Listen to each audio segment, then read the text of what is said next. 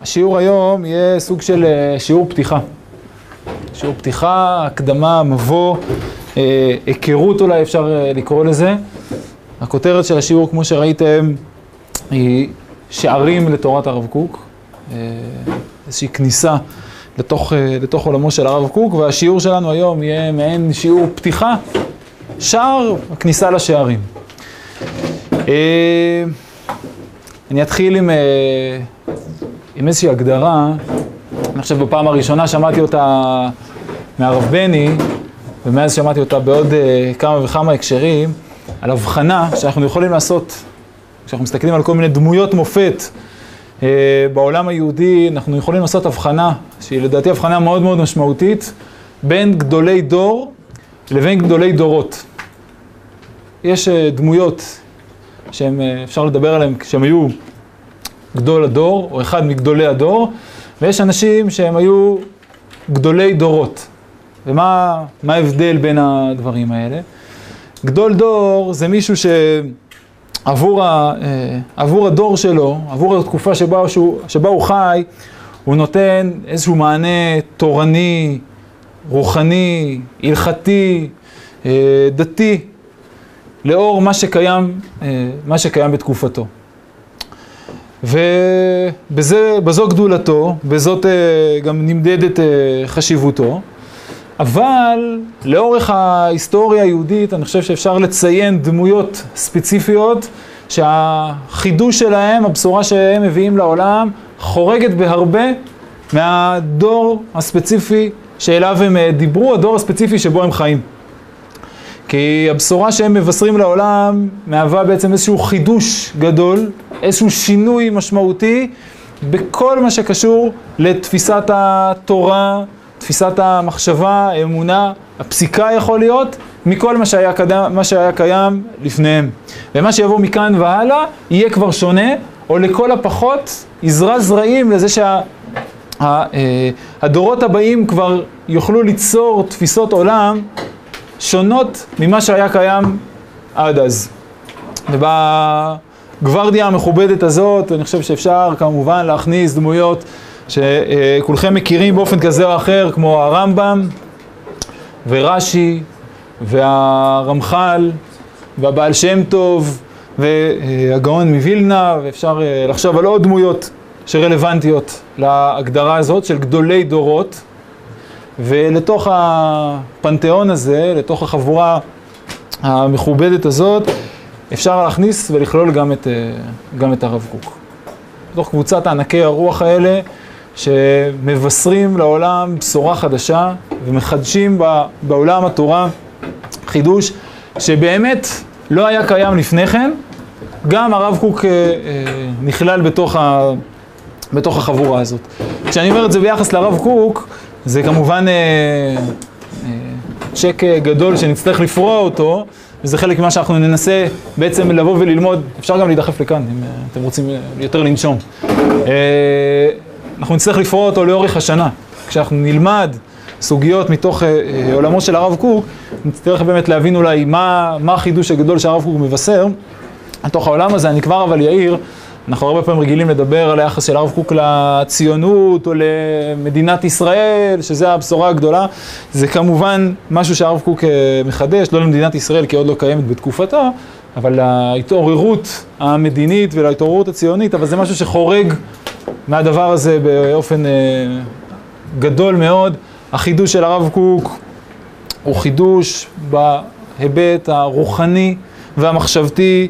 אה, התורני בכלל, תפיסת התורה בכלל, הוא מחדש חידושים שלא קיימים עד אליו. אנחנו בהרבה מובנים, יכול להיות שחלק מהדברים כבר ברורים לנו, כי אנחנו כבר אה, אה, ננסים על גבי ענקים, נקרא לזה ככה, אנחנו כבר רוכבים על גבי, אה, על גבי החידוש שלו. והמסע שלנו השנה באמת יהיה מסע בעקבות הדברים האלה. כניסה לתוך, ה, אה, לתוך העולם של הרב קוק, שהוא באמת פרשת דרכים, צומת משמעותי מאוד. בעולם היהודי, בטח אם אני מסתכל על ה-100-150 שנה האחרונות, הוא לדעתי הדמות ה- ה- הכי משמעותית שקיימת ב- בדור הזה. אז זה כאיזשהו ספתח, לבוא ולדבר על הרב קוק כגדול הדורות, באמת נראה לי כדאי לצמצם לכאן. אז זה כסוג של פתיח. כנסו, כנסו.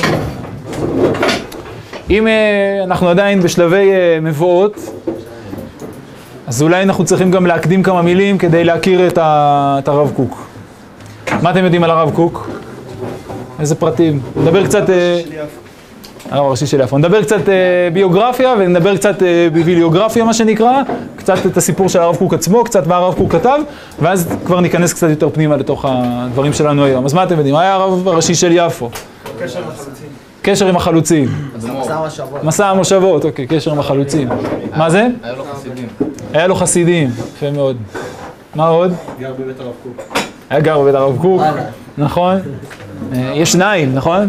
יש אחד ביפו, בנווה צדק, ואחד בירושלים, ליד רחוב הנביאים, נכון? תלמידים מובהקים של הרב קוק, כמו הרב הנזיר והרב צבי יהודה, יפה.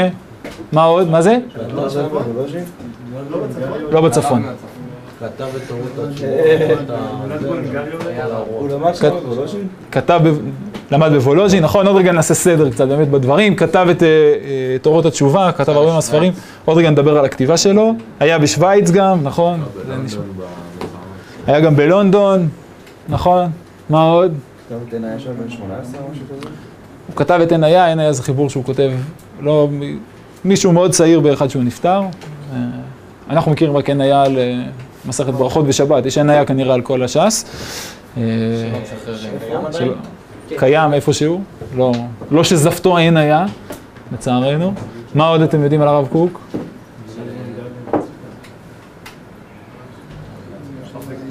מה זה? לא, לא צריך לפתוח ויקיפדיה. אז בואו בוא נעשה קצת סדר. אה, כשאנחנו רוצים לדבר על הרב קוק, קצת לדבר על הביוגרפיה שלו, אנחנו יכולים לחלק את, אה, את חייו של הרב קוק, בטח את חייו הבוגרים, נקרא לזה ככה, לארבע. מאוד מאוד קל לזכור, נחלק את זה לארבע לפי מיקומים גיאוגרפיים. החלק הראשון, הרב קוק נולד בשנת תרכ"ה, 1865, ט"ז אלול, עוד מעט אה, יום הולדת ברוסיה. המשפחה של הרב קוק היא כבר משפחה מאוד מאוד מעניינת, היא שילוב של אה, חסידים ומתנגדים. כולם מכירים את המונחים האלה? ברמה כזאת או אחרת? תורת החסידות אה, אה, שיסודה בבשט, ענף אחד של, של, יהדות, של יהדות אירופה, למולו עומד בין השאר, המייצג המובהק של זה זה הגאון מווילנה, דמויות שכנראה פחות, שעיקר עניינם היה פחות עבודת השם ו... מלוא כל הארץ כבודו, נקרא לזה ככה, אלא לימוד תורה, הרבה פעמים, זה, אנחנו לא בשיעור חסידות עכשיו, אבל הרבה פעמים גם אוהבים לצייר את זה שגם היה שם קרע וסכסוכים, היה פה מחלוקת רעיונית מאוד מאוד גדולה, אה, אבל לא היה פה איזה פילוג עמוק בעם ישראל, חסידים ומתנגדים התחתנו אחד עם השני, צריך אה, לדעת את הדבר הזה, והרב קוק הוא דוגמה. הרב קוק אבא שלו בא ממשפחה ליטאית, משפחה מתנגדית, אימא שלו באה ממשפחה חבדניקית, והשילוב הזה אה, בין אה, אה, חסידים ומתנגדים הוא אה, כבר שילוב מאוד מאוד מעניין שמתבטא אחר כך גם בתורה של הרב קוק. איך? אולי עוד אה, נספיק לגעת בשלבים מתקדמים יותר של השנה. דרך אגב, זה באמת מעניין, שלרב קוק בחדר, אפשר לראות את זה עד היום, אני חושב, מי שהולך לבית הרב, היו שתי תמונות בחדר, אחת של הגאון מווילנה ואחת של, מי יודע? לא, כן, בעל התניא. האדמו"ר הזה כן. בסדר? המייסד של אה, חב"ד, המייצג המובהק של, אה, של העולם המתנגדי, של העולם הליטאי, שתי, זה שתי הדמויות שהיו תלויות לו אה, בחדר.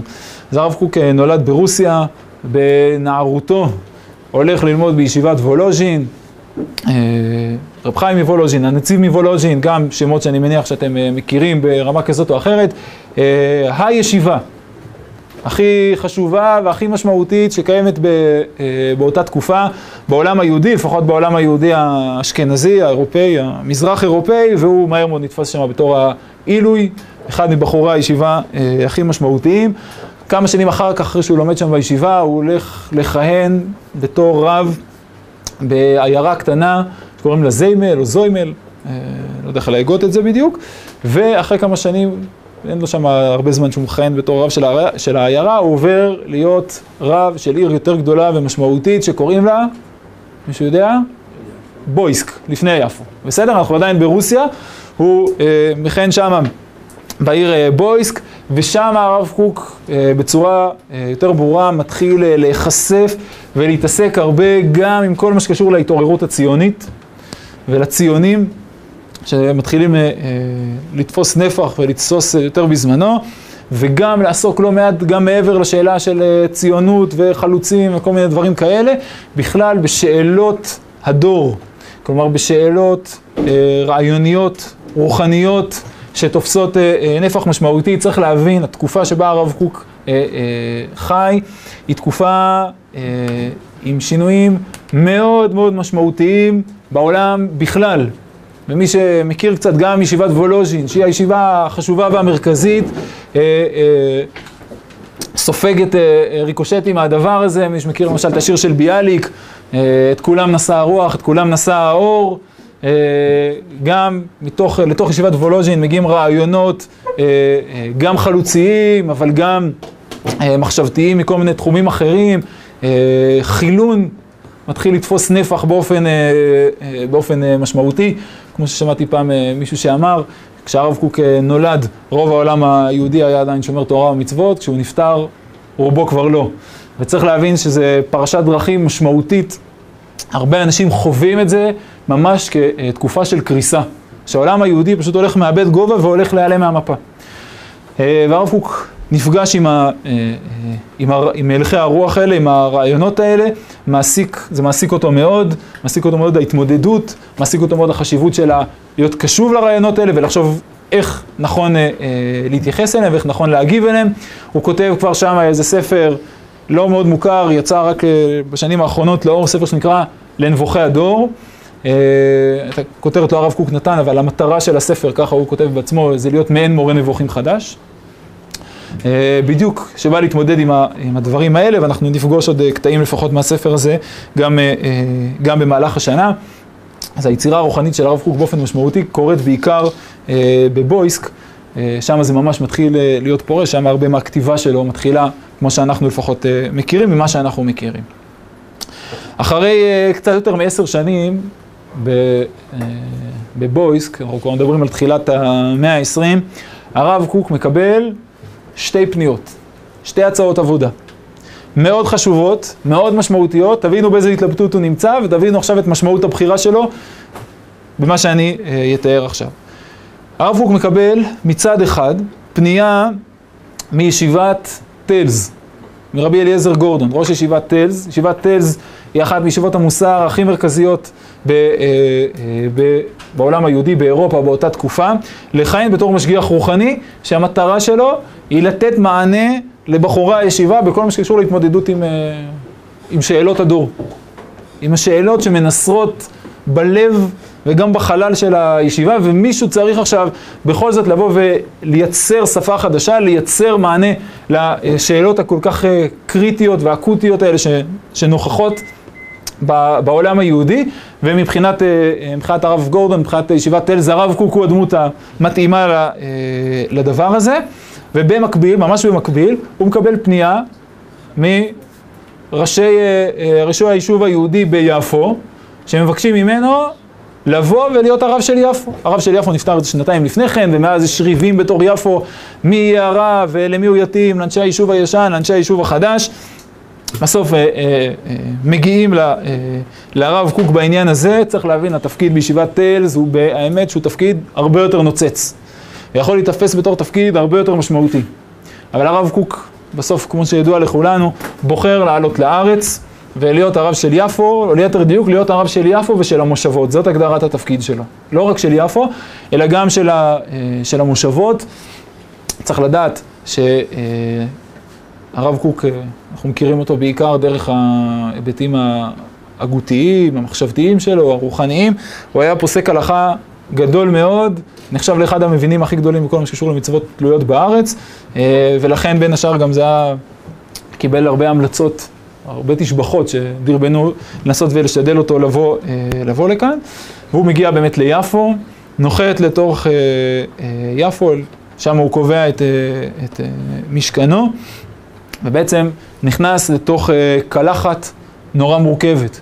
מורכבת א', כי יש כאן בארץ, ביפו בפרט ובארץ בכלל, המון מתחים בין מה שמכונה, וזה מונחים שבטח אתם מכירים שיעורי היסטוריה, בין היישוב הישן ליישוב החדש, נכון? בין יהודים, אה, שומרי תורה ומצוות, גרים בעיקר אה, בערי הקודש המרכזיות, אבל גם ביפו כבר יש קצת, לבין אה, חלוצים, אנשי מושבות, שיש להם הלך רוח אחר, צריך לדעת שבאופן כללי, יפו של תקופת הרב קוק, זה כמו תל אביב של היום, לא השתנה הרבה, בסדר? הדמויות הבוהמיאניות ובעלי הדעה הדומיננטיים וכל מה שקשור באמת לעמדות אה, של כפירה ודברים כאלה, גרים שם, מסתובבים שם באזור.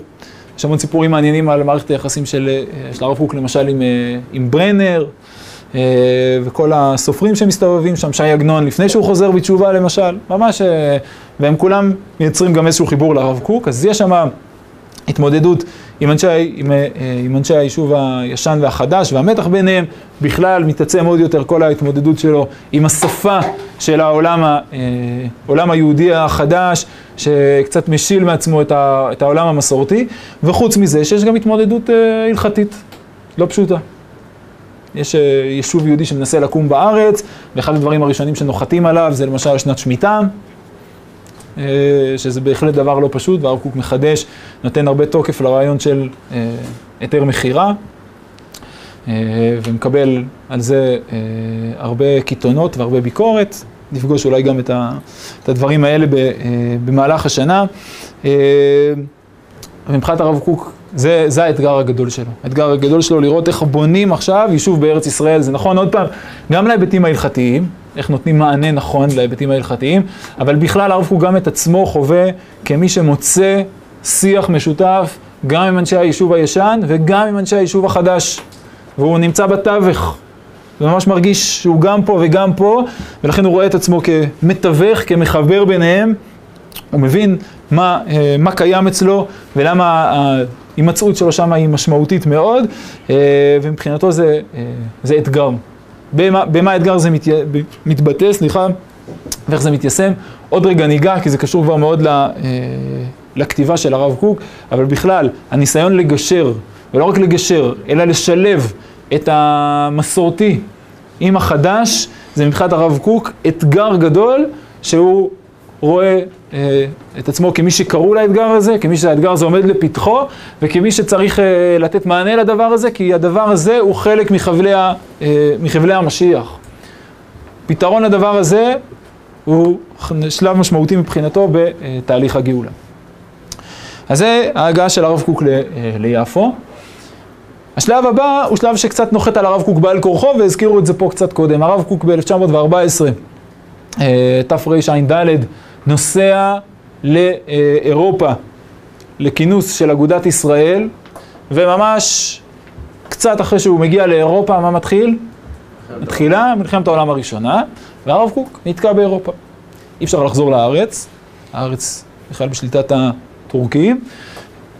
אה, אז הוא עובר לשוויץ, שהיא ארץ אה, אה, ניטרלית, נמצא שם שנתיים. שם סיפרתי לחבר'ה שלי את הסיפור בערב שבת, שם הוא פוגש את הרב הנזיר. גם הרב בני סיפר, נכון, אמרתי, אני שגם. כן. אה, שם הוא פוגש את הרב הנזיר. אה, כן, נכון, מקבל את ההערה. הרב הנזיר ממש נשבע בקסמו ומתחבר אליו. אה, אחרי שנתיים בשוויץ הוא עובר ללונדון, לכהן שם כרב קהילה בלונדון. והוא מוכן לכהן שם כרב קהילה בתנאי אחד, שברגע שהוא יכול, הוא חוזר. בשנייה שאפשר לעלות חזרה לארץ ישראל, הוא לוקח את המזוודות וחוזר חזרה אה, אה, ליפו. אה, צריך לדעת, לאורך כל התקופה הזאת, וזה דרך אגב משהו שגם נכון גם על התקופה ביפו, מתחיל כבר קצת בבויסק, אבל נכון גם על התקופה ביפו וגם על התקופה בלונדון, וכנראה גם אחר כך, עוד רגע אה, נדבר על זה. הרב קוק כותב יומן. כשאני אומר שהרב קוק כותב יומן, זה לא יומני היקר שלום, היום הייתי פה ועשיתי ככה וככה, לילה טוב, זה לא, המת... לא הכוונה כשאני אומר יומן, אלא יומן, הכוונה ליומן רעיוני, רוחני, שהרב קוק אה, כותב, כותב בעיקר בלילה, כותב בשטף, בכתיבה, יש אפילו עדויות על זה שהוא כותב בכוונה בעיפרון ולא בעט. למה הוא מעדיף לכתוב בעיפרון ולא בעט? אתם יודעים? מה זה? לא כדי שהוא, דווקא פה לא כדי שהוא יוכל לשנות. איזה עט היה בתקופת הרב קוק? לא נוצר, הוא כבר קצת אה, זה, אבל עט נובע, עם כסת, בדיוק. כלומר, כשאתה כותב בעט, מדי פעם מה אתה צריך לעשות? לטבול. הוא לא רוצה שמשהו יעצור אותו כשהוא כותב. כשהוא כותב בשטף, אז עיפרון אפשר לעשות עד בלי די, והוא כותב, לפעמים יש קטעים שהרב קוק, אתם יכולים לראות קטעים שלמים שהרב קוק כותב עם פסיקים בלי אף נקודה. הוא כתב פשוט באיזושהי הערה רוחנית מאוד גדולה, והוא פשוט שופך על, ה, על הדף, עוד מעט נראה קטעים שהוא בעצמו מדבר על, ה, מדבר על הדבר הזה. עוד רגע נזכיר באמת את כל היומנים האלה שהוא כותב. בכל אופן זה מרכיב מאוד משמעותי, זה מלווה אותו לאורך כל, כל אותם שנים, אותם, אותם יומנים. צריך לדעת שהתקופה הזאת בלונדון וגם בשוויץ, כל התקופה של המלחמה מבחינת הרב קוק תקופה לא פשוטה.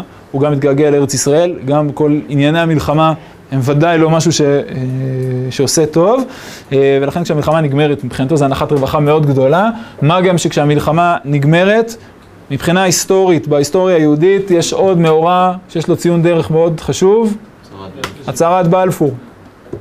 בסדר? וכשהרב קוק שומע על, על הצהרת בלפור, זה מבחינתו עוד אות זה שהעניינים בארץ ישראל מתקדמים שלב נוסף, זה מדרבן את הרב קוק להקים תנועה חדשה. לתנועה הזאת קוראים דגל ירושלים. אנחנו עוד נלמד עליה קצת. לתנועה הזאת קוראים דגל ירושלים. מה זה דגל ירושלים? המילה ירושלים פה קצת מתכתבת עם המילה ציון, עם הציונות. עם הציונות, כל המטרה שלה היא להקים מדינה, היא לתת מענה גשמי חומרי לעולם היהודי. תנועת דגל ירושלים, מטרתה היא לתת תחייה רוחנית, תחייה אמונית, מחשבתית, בעולם התורה. זה המטרה שלה. היא לא, הוא לא צריך לגייס לה מספיק תנופה והיא לא התרוממה אה, אה, יותר מדי, אבל אם, המ, אם הציונות היא בעולם המעשה, אז דגל ירושלים אמורה להיות בעולם הרוח.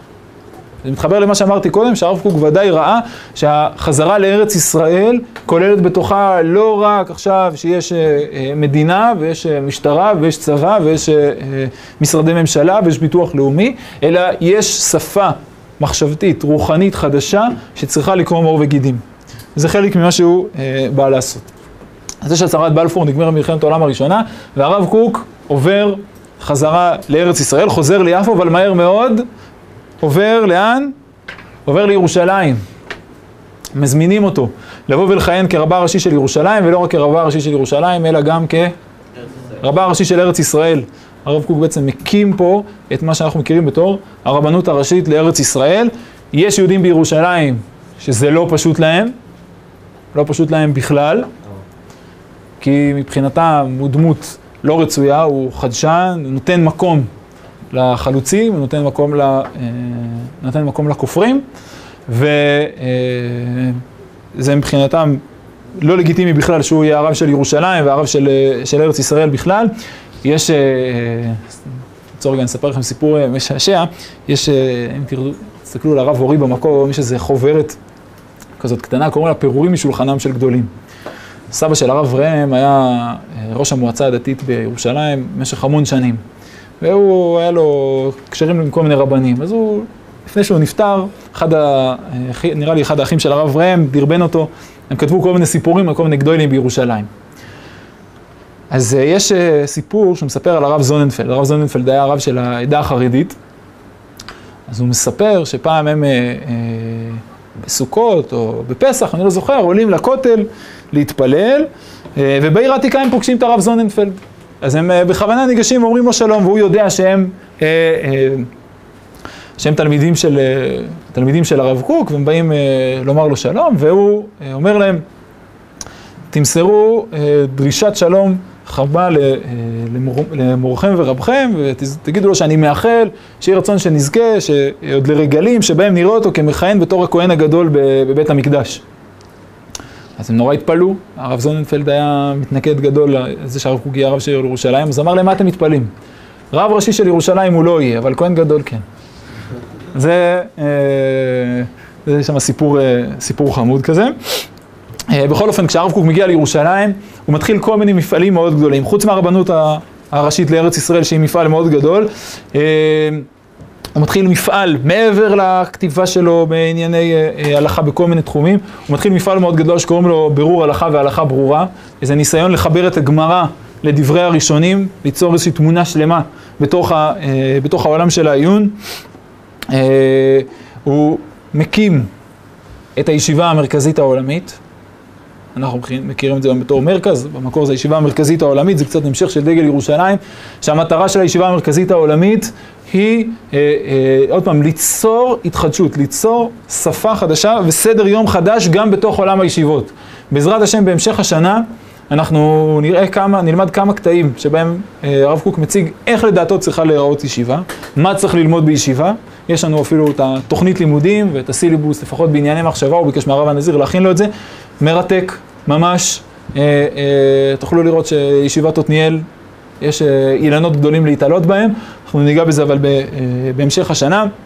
ומבחינתו זה אה, מפעל אה, מאוד גדול, ובאופן כללי צריך לדעת שהבית של הרב קוק הופך להיות מוקד משיכה בירושלים לכלל הציבורים ולכלל המגזרים.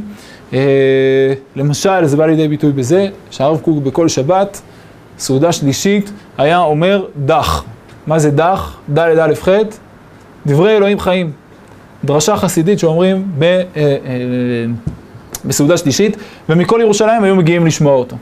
מכל, ה, אה, מכל הקשת הרחבה. העירו פה, הזכירו את זה קודם, שלרב קוק היה חסידים, דרך אגב צריך לדעת. הייתה חסידות של הרב קוק. קראו לה בית אברהם, בפולין, מאוד מעניין מערכות היחסים שם. אולי גם ניגע ב, אה, בדבר הזה. מה זה? הוא היה בראש שלו? אה, לא, זה התעורר מלמטה. דווקא היה אנשים מלמטה שרצו, הוא, ביקשו ממנו להנהיג, אפילו היו שולחים לו פדיון נפש, כמו ששולחים לאדמו"רים וכל מיני דברים כאלה, הוא לא את הכל כל כך אהב, למען האמת, וזה מאוד מעניין לראות גם את ה... נראה אולי איגרת שהוא כתב עליהם. אז לכן אני אומר, שאלה אקטיבי באיזה היבט? לא בהכרח בהיבט האדמו"רי הקלאסי, כמו שאנחנו מכירים מחסידויות אחרות, זה אה, היה משהו קצת אחר. אנחנו במשך השנה נשתדל לגעת בהרבה דברים, אז אולי. מה זה? קיים עדיין? לא. השואה אה, עשתה איפוס מונה להרבה דברים, אה, וזה עוד פעם מאוד מעניין איך, איך הרב קוק בעצמו רצה לבנות את החסידות הזאת. לא את כל הדברים שהם עשו, הוא רצה שיהיה, אה, אבל יש, יש ממש שטרות התקשרות של חבורה וכל מיני דברים, אפשר, נביא לכם אולי במשך השנה לראות. הרב קוק בשנת תרצ"ה חולה בסרטן, בסרטן הריאות, ואחרי כמה חודשים, בג' אלול, ציינו את זה קצת בישיבה ביום אה, שישי, הוא נפטר. אז זה כדי קצת להכיר את, אה, את הרב קוק עצמו, דיברנו על, ה, דיברנו על הביוגרפיה, עכשיו נדבר טיפה על הביבליוגרפיה. כלומר, מה הרב קוק כותב? ואמרתי קודם, הרב קוק הוא דמות שכתיבה שלה נפרסת על ספקטרום אדיר, באמת, בכמויות לא נורמליות של כתיבה.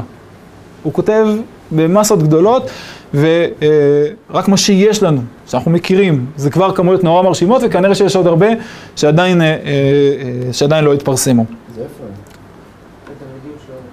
שאלה, שאלה טובה. הרב טאו טוען שיש אצלו כמה וכמה כאלה שהוא לא עושה... אז יש, יש, אה, יש בכל מיני מקומות ש... כן, שמעתי שעשו דווקא, אם אתם מכירים את... את רב נריה טייץ פה מהישיבה, אבא שלו המנהל של בית הרב, הוא אמר לי שלדעתו הכתבה לא כל כך מדויקת, אבל, אה, אבל יש, יש אה, בכל מיני מקומות שזה עוד אה, נעלם, הייתה תקופה שבית הרב היה פרוץ לחלוטין, אנשים היו נכנסים, לקחו קטעים, דפים, כל מיני דברים, ממש היה אנרכיה.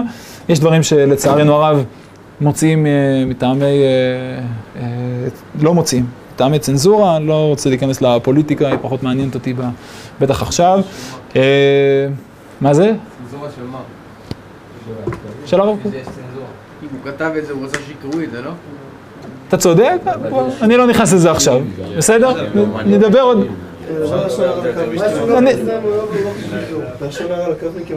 לא, לא, לא, זה הרבה יותר מורכב לדעתי, אבל אני לא רוצה כרגע להיכנס לזה, זה לא... זה לא... אז בואו נדבר רגע על מה הרב קוק... על מה הרב קוק, אה, מה הוא כתב. אז א', יש לרב קוק ספרי שו"ת. אנחנו כולנו מכירים את הש"ס הלבן, את אורות, אורות התורה, אורות הקודש, כל הדברים האלה. תסתכלו פה בספרייה, ב, לא, ב, לא בקומה של העזרת נשים, למטה, בספריית אה, אה, חידושים בהלכה וגם למעלה בספריית שו"ת, יש לרב קוק הרבה תשובות בהלכה, תשובות מרתקות, באמת אה, אה, אה, פורסות נושאים בצורה מאוד מאוד, אה, מאוד מאוד מקיפה. חוץ מזה, הוא כותב גם כל מיני ספרי הלכה על נושאים ממוקדים. יש לו ספר למשל שמתעסק עם אה, תפילין, עם מקום הנחת התפילין בכלל, קוראים לו חבש פאר. יש לו ספר שעוסק בכשרות של אתרוגים, קוראים לו עץ אדר. ספר מאוד חשוב שהוא כותב לקראת אה, שנת השמיטה, קוראים לו שבת הארץ. בסדר? כמה וכמה ספרים בעניין הזה. הזכרתי קודם את כל הפרויקט של בירור הלכה והלכה ברורה, ניסיון לחבר אה, אה, את, את הגמרא עצמה לדיוני הראשונים אה, שמתקיימים על גביה, וזה רק בתחום ההלכתי. מעבר לזה, יש לנו גם המון מסות ומאמרים שהרב קוק כותב לכתבי עת ולעיתונים באותה תקופה, בכל מיני דברים שקשורים לענייני השעה, בענייני הגות, בענייני מחשבה, הרבה מהם מכונסים לתוך ספר מאמרי הראייה, אנחנו נפגוש אותו קצת במהלך, אה, במהלך השנה. הזכירו פה קודם, יש לנו את עין היה, עין היה זה ביאור אה, גם מחשבתי לאגדות חז"ל, מי שמכיר יש את העין יעקב, שזה חיבור שמלקט מכל הש"ס רק את האגדתות, על גבי העין יעקב כותב הרב קוק גם את העין היה. אה, שוב, לנו כרגע, לנגד עינינו כרגע יש רק את uh, שבת וברכות, כנראה שיש עוד uh, הרבה יותר. הרב קוק כותב ביאור לסידור, שקוראים לו עולת ראייה. Uh, בחלקו הוא כותב, בחלקו אחרי שהוא נפטר, הרב צבי יהודה עורך.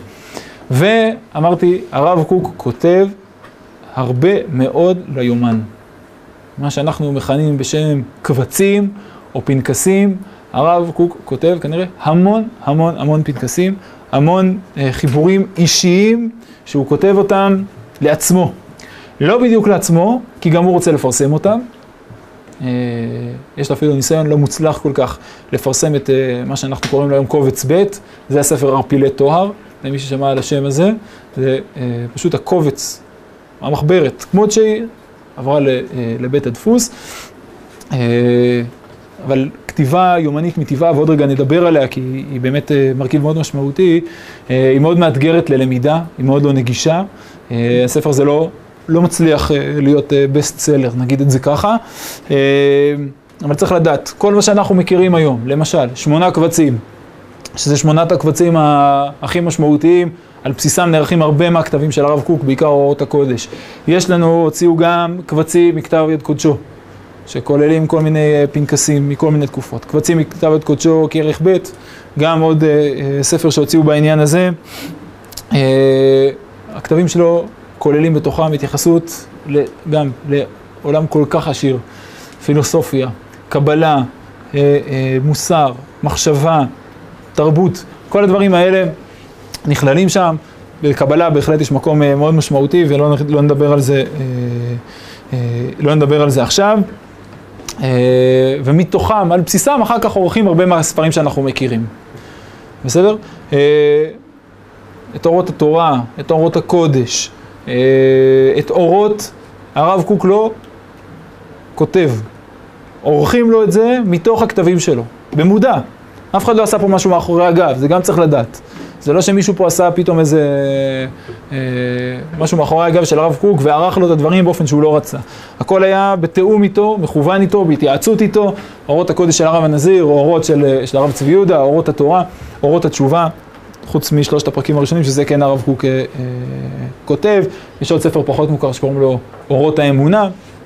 יש אה, בעניין הזה אה, הרבה ספרים. מעבר לכל הדברים האלה, הרב קוק כותב עוד משהו חשוב, וזה יש מאמר הדור זה בתוך המאמרים, נכניס את זה ככה, בסדר? זה בתוך ספר שנקרא אה, עקבי הצאן, ספר חשוב. אה, מעבר לכל הדברים האלה, הרב קוק גם כותב איגרות. כותב מכתבים להמון אנשים.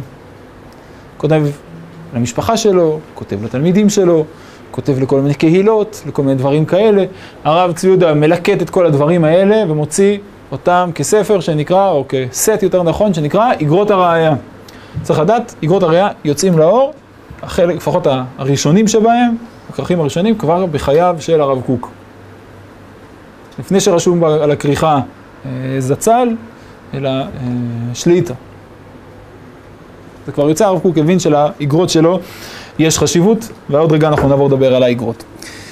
אז זה כדי שעד פה עשינו הקדמה להכיר את הרב קוק בכלל, בסדר? זה חשוב לי בתור אה, פתיחה, בתור איזושהי פתיחה לשנה, קצת להיכנס אה, לעניינים האלה.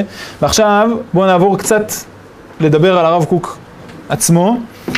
אה, גם, אמרתי, בתור איזשהו שיעור, בתור איזשהו שיעור פתיחה, בתור איזשהו שיעור מבוא, אה, בואו נדבר קצת מתוך דברים שהרב קוק כותב, על מה זה אומר ללמוד את הרב קוק, ואיזה אתגרים או משוכות יש לנו כשאנחנו באים ללמוד את, אה, את הרב קוק, ומה יכול לעזור לנו לדלג מעל המשוכות האלה, שזה בעצם מה שאנחנו הולכים, נלך ונעשה כל, אה, כל השנה. אז בואו תראו את הקטע הראשון שמופיע בדף. קטע מספר אה, חדריו, ספר שיצא על ידי אה, ישיבת רמת גן לפני 20 שנה בערך, מלקט מתוך שמונה קבצים הרבה קטעים, פסקאות אישיות על הרב קוק, שהרב קוק כותב על עצמו.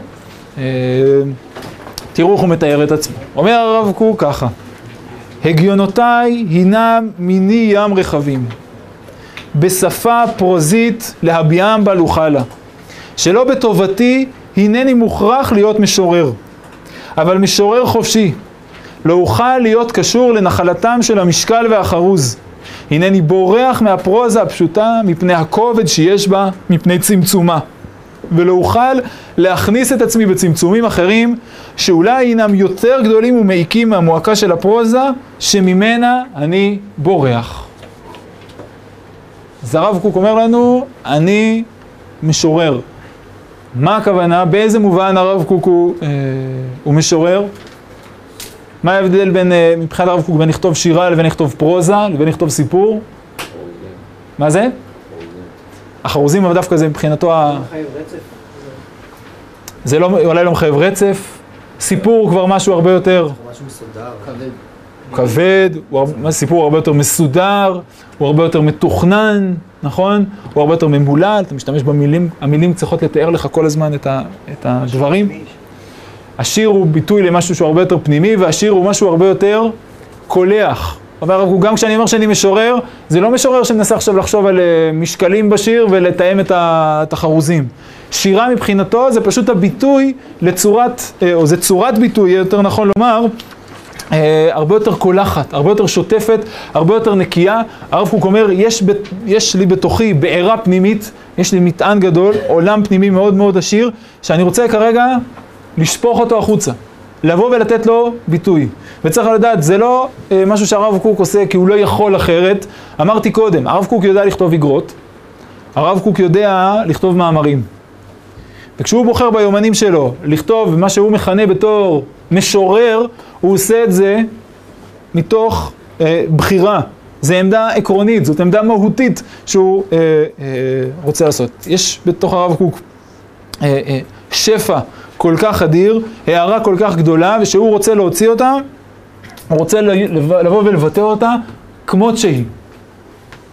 ולכן זה משהו שהוא אה, אה, אה, גדול מאוד, צריך לדעת, משורר זה לא רק אסוציאציות, מי שמעיין ומעמיק ב, אה, בכתבים של הרב קוק רואה איך הם אה, מאוד מאוד מתכתבים עם המון מקורות.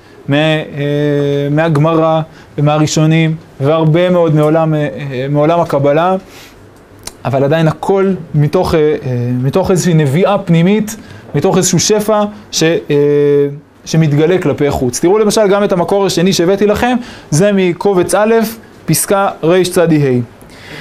נשמתי רחבה, גדולה ואדירה. אני מרגיש תפארתי והדר רוחי בקרבי. מלא אנוכי עוז וחופש. הפחדנות המתעטפת בלבוש של יראת שמיים לא תוכל להוליך אותי שולל. צופה אני את פני האמת, הוד הקודש מתנוצץ לי. בלא מעצור אני צריך לחשוב, בלא מעצור להציג על הגיליון את כל הגות לבבי. איני מקפיד איך יעלו הדברים, בדרך נסתר או נגלה, הכל אחד. סוף כל סוף, הכל יתנוצץ. הרב קוק רוצה עכשיו לבוא ואת כל המטען הפנימי הגדול שהוא עוצר בתוכו, לבוא ולהביע אה, כלפי חוץ. יש סיפור, שהרב, אה, עדות של הרב הנזיר, אמרתי לכם קודם, הרב קוק הרבה מהיומנים שלו היה כותב בלילה, שהוא היה לומד, לומד עד, אה, אה, עד שעות הקטנות של הלילה, בעיקר סוד, לומד, לומד, לומד, ואז מתחיל לכתוב, ואז כותב בלי לעצור, בשטף. לכן הזכרתי גם קודם את הסיפור הזה של העיפרון, הזכרתי סיפור של הפסיקים בלי נקודות. כי הכתיבה היא כתיבה, אה, היא כתיבה שופעת. וזה משוכה. כי ללמוד ככה את הרב קוק זה מאוד מאוד קשה. מי שכבר בקיא ורגיל וכבר אה, אה, היה בתוך העניינים, יותר קל לו להבין. אבל, מה זה? אבל כשיש לך פתאום כתיבה שופעת שהיא לא מסודרת, ואתה רוצה לקבל איזושהי תמונה, לקבל איזושהי תפיסה, מאוד קשה לך להצליח ולקבל את זה כשאתה למשל לומד שמונה קבצים. אתה יכול להתרשם, אתה יכול להתבשם, אבל להצליח ולקבל תמונה, יהיה לך מאוד מאוד קשה. ולכן חסד עשו לנו כל התלמידים של, אה, של הרב קוק, בראשם כמובן זה הרב הנזיר והרב צבי יהודה, שיצרו לנו מתוך הכתבים של הרב קוק ספרים ערוכים, ערכו לנו אותם. כן. קצת משפט, החתנות המתעטפת בלבוש שמיים לא תוכל שולל. קצת... אה, משפט חריף. כן. נכון. אז אה, אנחנו עוד נדבר קצת, נדבר עוד בהמשך השנה על הנושאים האלה. זה לא שכל יראת שמיים מבחינתו היא פחדנית, אבל תהיה לרב קוק אה, את הכנות הגדולה לשים את האצבע על המקומות שבהם יראת שמיים.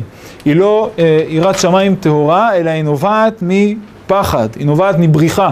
ועל הדבר הזה הוא בהחלט תהיה לו ביקורת. זה לא כל יראת שמיים. אנחנו נראה את המקום של יראת שמיים גם אצל הרב קוק, ויראת שמיים מבחינתו תהיה נדבך אה, משמעותי, הוא לא שולל את הדבר הזה, חס וחלילה, אבל הוא יבוא ויזהה שלפעמים, גם בתוך העולם היהודי, יראת שמיים ויראת שמיים פחדנית, ואז היא לפעמים גורמת יותר נזק מאשר תועלת. אנחנו נצטרך להסביר מה זה הדבר הזה. אתה צודק, אבל זה משפט חריף. בסדר? אה, עוד, אה, עוד נדבר עליו. ולכן, באמת, אני חוזר לדברים שאמרתי קודם, הרב צבי יהודה והרב הנזיר עורכים מתוך כתביו של הרב קוק ספרים מסודרים. יש, אה, אה, כהמשך לסיפור שאמרתם שסיפרו לכם יותר מדי כבר בשבת האחרונה, על ההתקשרות של הרב הנזיר ברב קוק, אז יש סיפור שהרב הנזיר מספר מיד אחר כך, בפתיחה שלו לאורות הקודש, הוא אומר, שבע שנים ואני מסתופף אה, בצילו של הרב, ועל אליו בשאלה, הרב, השראה רוחנית, הערות גדולות יש כאן, אבל האם יש לרב שיטה? והתשובה היא כן, ואז גם עלה בליבי ההחלטה לערוך את כתבי הרב. כלומר, הרב הנזיר בא לרב קוק ואומר לו, יש פה שפע גדול, אבל אפשר לארגן מהדברים שלך שיטה? אז הרב קוק אומר לו, אפשר. אפשר, אבל אני לא אעשה את זה. כלומר, הרב קוק יודע שהוא גם רוצה לחפש מישהו שיבוא ויערוך לו את הדברים, כדי שזה לא יחסום אותו, ומצד שני, יהיה אפשר להנגיש את זה לציבור הרחב, שזה גם הכתבים שלו אה, אה, נערכים. תראו למשל את הסיפור, והמקור השלישי שהבאתי לכם זה בתוך ספר שנקרא משנת הנזיר. משנת הנזיר זה קטעי יומן של הרב הנזיר. גם הרב הנזיר כתב יומן, אבל הרב הנזיר כתב יומן קצת יותר דומה ליומני היקר שלום. כלומר, מספר מה הוא עשה כמעט כל יום. לא רק אה, יומן אה, רוחני הגותי, מרתק. ממליץ לכל אחד אה, לקרוא. זה ספר, ספר מתוק ומפגיש עם הרב הנזיר בצורה נהדרת. אז תראו מה, מה הוא מספר לנו כאן. אמש, כשהראני, זה צריך להיות מרן הרב שליטה, את המאמר על כתבי הרב קוק מאת רימון. מאת יוסף צבי רימון. מוכר לכם השם? כן, יש את הרב יץ רימון, נכון? נכד שלו. בסדר? של... אה, היה אה, אומן, משורר באותה תקופה, שקראו לו הרב יוסף צבי רימון, משפוחה. שבו הביע חיסרון הריכוז הפילוסופי שבהם. זו הביקורת של, אה, של יוסף צבי רימון על הרב קוק. הכתבים שלו מפוזרים, אין בהם איזשהו מבנה פילוסופי מאורגן. הבעתי לרב את דעתי, ומבוקשים מאז על חיבור שיטתי מאת הרב בשלושה חלקים, אלוקי, מוסרי ולאומי. אמר לרב קוקנוס, בוא נכין אה, חיבור מהדברים שלך שיחולק לשלושה חלקים. והרב שליטה, בעומק הגיוני, הגיוני חקרי לבבו, אמר לי, כי זהו רצונו, אלא שקשה לו. הוא רוצה שיהיה ספר מסודר, שיתחלק לכמה נושאים גדולים כאלה, קשה לו. גם נראה ונוח לו, שהדברים יהיו נאמרים באופן טבעי, כמו שהם נובעים מעומק הגיוני רוממות נשמת אלוקים שבאדם החכם הישראלי, והריכוז והעיבוד השיטתי המדעי שם עצור ומפריע לזה, ובזה צדק מאוד. כלומר, אומר הרב הנזיר, הרב קוק צודק, הוא לא רוצה עכשיו שכל הכתיבה שלו, הוא יצטרך כל הזמן לתכנן איך אני כותב את זה נגיש, איך אני כותב את זה מסודר, איך אני כותב את זה מובנה. והרב קוק, אמרתי קודם, כשהוא רצה לכתוב מובנה, כשהוא רצה אה, לתת דרשה בבית כנסת, או נאום בחנוכת האוניברסיטה בהר הצופים, אנחנו עוד נראה את הנאום המאוד מעניין הזה שהרב קוק נואם בחנוכת האוניברסיטה העברית, אה, הוא יודע לדבר מאוד ברור. הוא לא דיבר אה, אה, בצורה לא ברורה. אבל כשהוא כותב על היומן, הוא אומר, אני בכוונה כותב בצורה כזאת. ולכן, ללמוד את הרב קוק ולהצליח להבין אותו, באמת חסד עשו לנו תלמידיו שהם ערכו לנו את הכתבים. כי גם הרב קוק רצה את זה. גם הרב קוק חיפש. היה לו כמה וכמה עורכים, והוא התאים לכל עורך את מה שהוא רצה שהוא, אה, שהוא יערוך. אז זה אתגר אחד, שמספר לנו גם משהו מאוד משמעותי ביחס ל, אה, לכתיבה, של, אה, לכתיבה של הרב קוק. אתגר נוסף, שקיים לנו כשאנחנו ניגשים ללמוד את הרב קוק, הוא פחות ברב קוק כמו שהוא בנו, בלומדים. מה אני מתכוון? הכתיבה של הרב קוק היא, או ההתנסחות שלו, השפה של הרב קוק היא בהרבה פעמים שונה מאוד מהשפה שלנו, בטח מהשפה המדוברת שלנו. זה לא מאפיין רק של הרב קוק, זה שפה של העלייה השנייה. אבל אה, מה שקורה מבחינתנו, שהרבה פעמים אה, אנחנו קוראים את הרב קוק ולא לגמרי מבינים, ואז אנחנו יכולים, אה, מה לעשות? לדקלם אותו. כלומר, לאמץ את השפה של הרב קוק, בלי שהבנו מה הוא אומר, בלי שהבנו לגמרי מה הוא אומר, אבל עדיין מה? לצטט את זה. עדיין לצטט את, ה, אה, לצטט את האמירה הזאת.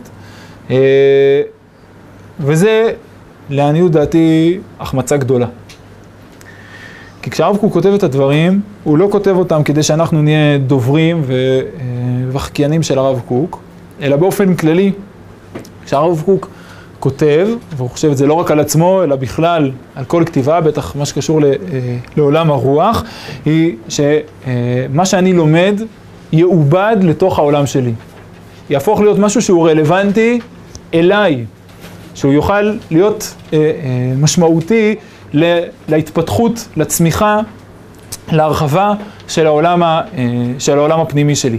ולכן כשאנחנו לומדים את הרב קוק, ודרך אגב זה נכון לנו שאנחנו לומדים כל דבר, אנחנו צריכים תמיד לבוא ולראות איך אנחנו עושים את פעולת התיווך הזאת. אני לא מתכוון למתחבר, לא מתחבר, כן מתאים לי, לא מתאים לי, כן נכון, לא נכון, זול כזה, אלא באמת לעבודה פנימית של לנסות ולהבין את השפה ולנסות ולאבד את זה לתוך השפה שלנו ולנסות ולראות מה זה מעורר בתוכנו, לאן זה לוקח את המקום שלנו בעבודת השם. אה, אה, תראו למשל את הדברים בקובץ א', פסקה תר"ט, פסקה מאוד יפה, אומר הרב קוק ככה, כל הספרים כולם, בין בקודש, בין בחול, וכל הידיעות הבאות לאדם מחוצה לו, אינם כי אם עוזרים לעורר את רוחו הפנימי, להוציא לאור על ידם את הגנוז במעמקיו. כל המטרה של הלימוד שלנו היא בסוף שאנחנו נוכל להתגדל מהדבר הזה. לא במובן שאנחנו הכי חשובים פה, כי לפעמים זה דווקא קצת אה, לשבור את התבניות שלנו, קצת להיפתח לעולמות אחרים. לא בהכרח להתאים את זה למקום שלי עכשיו, מסכים או לא מסכים, לפי העמדות שלי עכשיו. לפעמים זה אולי באמת להעשיר אותי, לפתוח לי נקודות מחשבה שלא חשבתי עד, עליהן עד היום, אבל בסוף המטרה היא לראות איך הדבר הזה בונה את, ה, אה, בונה את האדם. ולכן גם אה, אומר הרב קוק, תראו בציטוט דברים שבעל פה, שהוא אומר לרב חרל"פ, מובאים באחד, אה, באחד הספרים של הרב משה צבינריה, שמלקט כל מיני סיפורים על הרב קוק, אז אומר הרב קוק משפט שהוא גם לדעתי משפט יפה, ככה, רצוני הוא שהעולם יכיר ויבין את הפנימיות שבדבריי. אולם אם הקדוש ברוך הוא מסבב שדבריי נתפסים רק בצורה חיצונית, נגד זה אין בידי לעשות כלום. הרב קוק רוצה שאנחנו לא רק נלמד אותו בצורה חיצונית, אלא שאנחנו נבין את הפנימיות שבדבריו, כלומר שאנחנו נוכל באמת אה, להבין לעומק את דבריו ולהפנים אותם, לקחת, אה, לקחת אותם פנימה.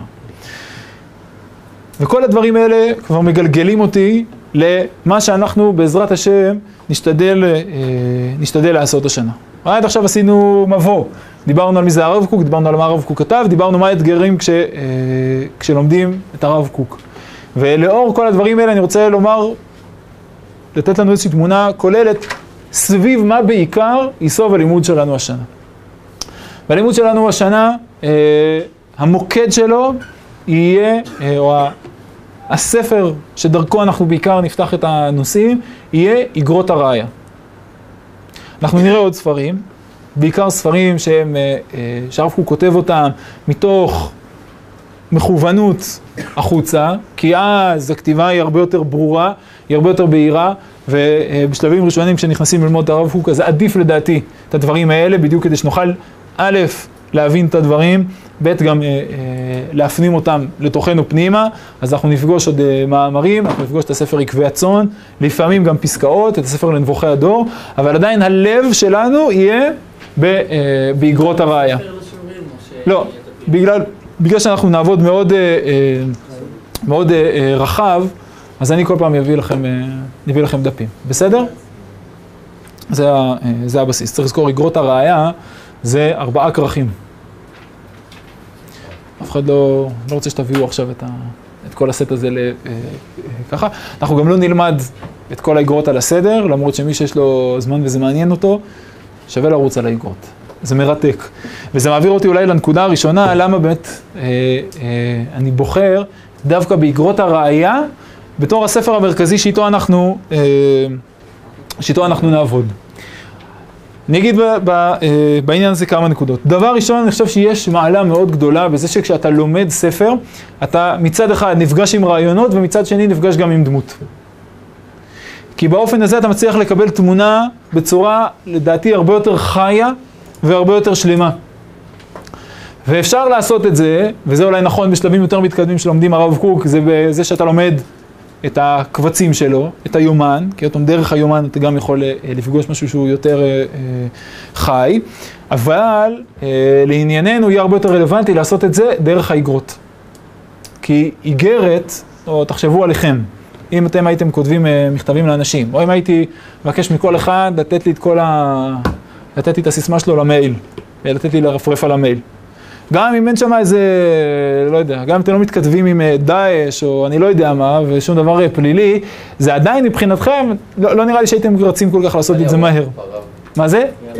מה יש לי בעיה עם תחילת גיוס ו... או, בסדר, אז כנראה שאני ישן. בסדר. אה, אתה רואה? אז אני, אני, מצוין.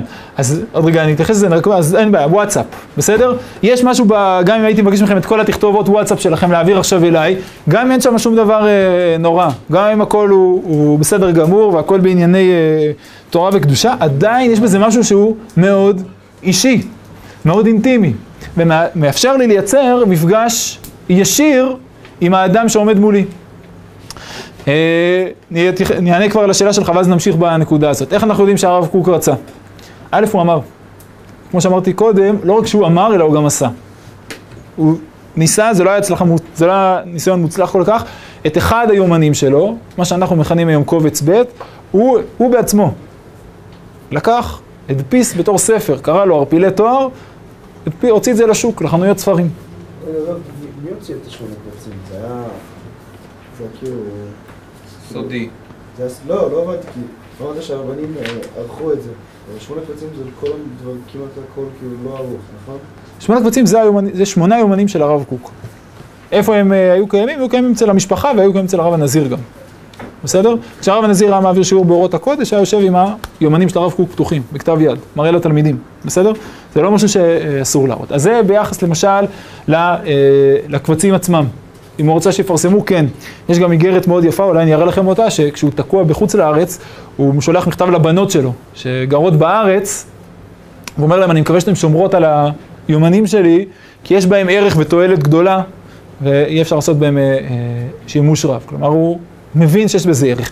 כנ"ל גם לגבי האגרות. אמרתי קודם, א', אגרות הראייה, גם כן, הכרכים הראשונים לפחות, יוצאים לאור בחייו של הרב קוק.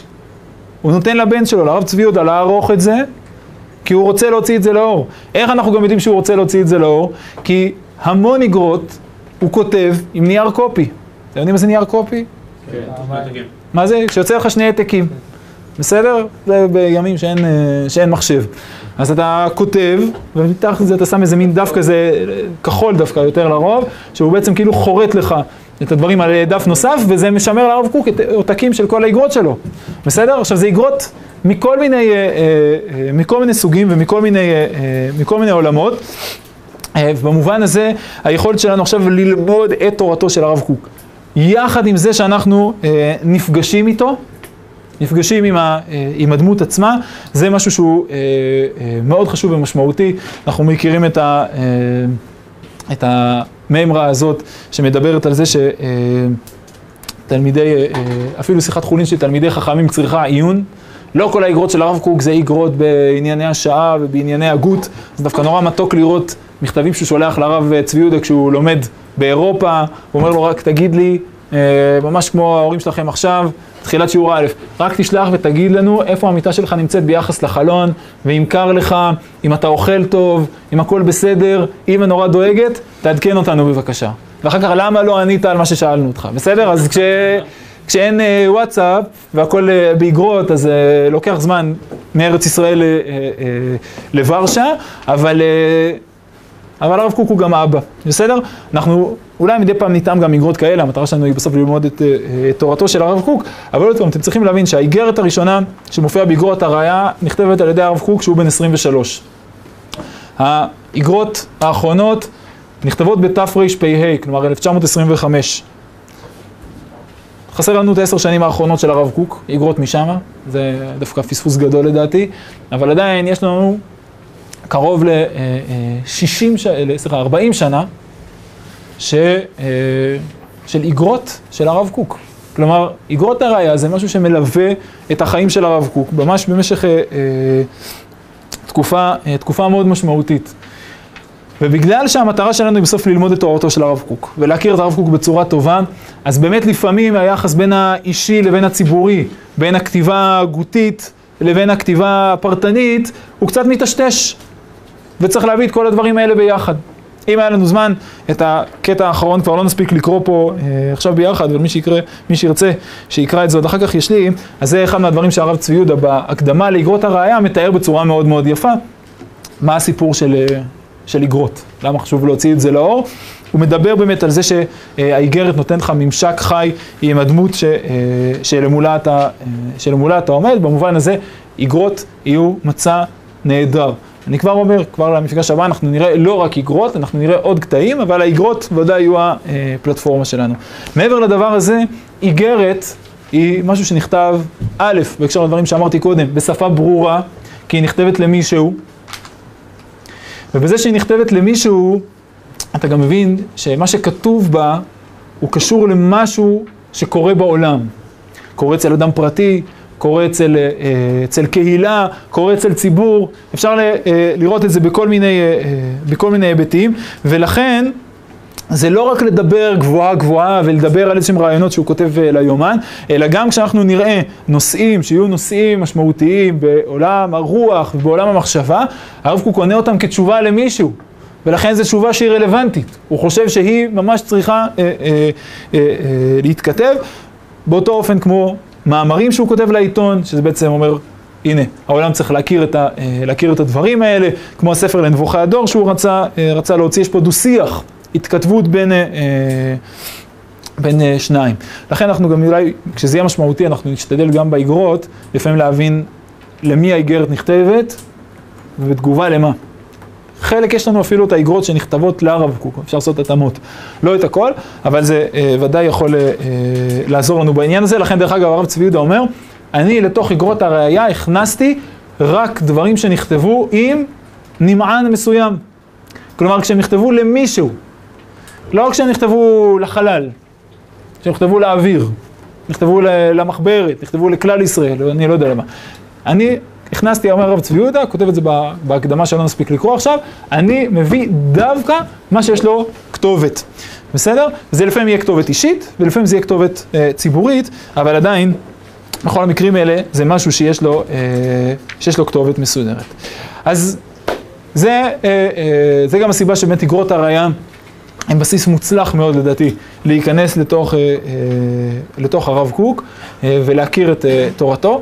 אמרתי קודם, אנחנו לא הולכים ללמוד את האגרות, לא כולן, וגם לא על הסדר. אנחנו בעצם דרך האגרות ודרך מקורות נוספים, אנחנו נברור נושאים שהם נושאי יסוד ברב קוק, וניפגש בעצם עם העולם הגדול והקדוש שהרב קוק יוצר.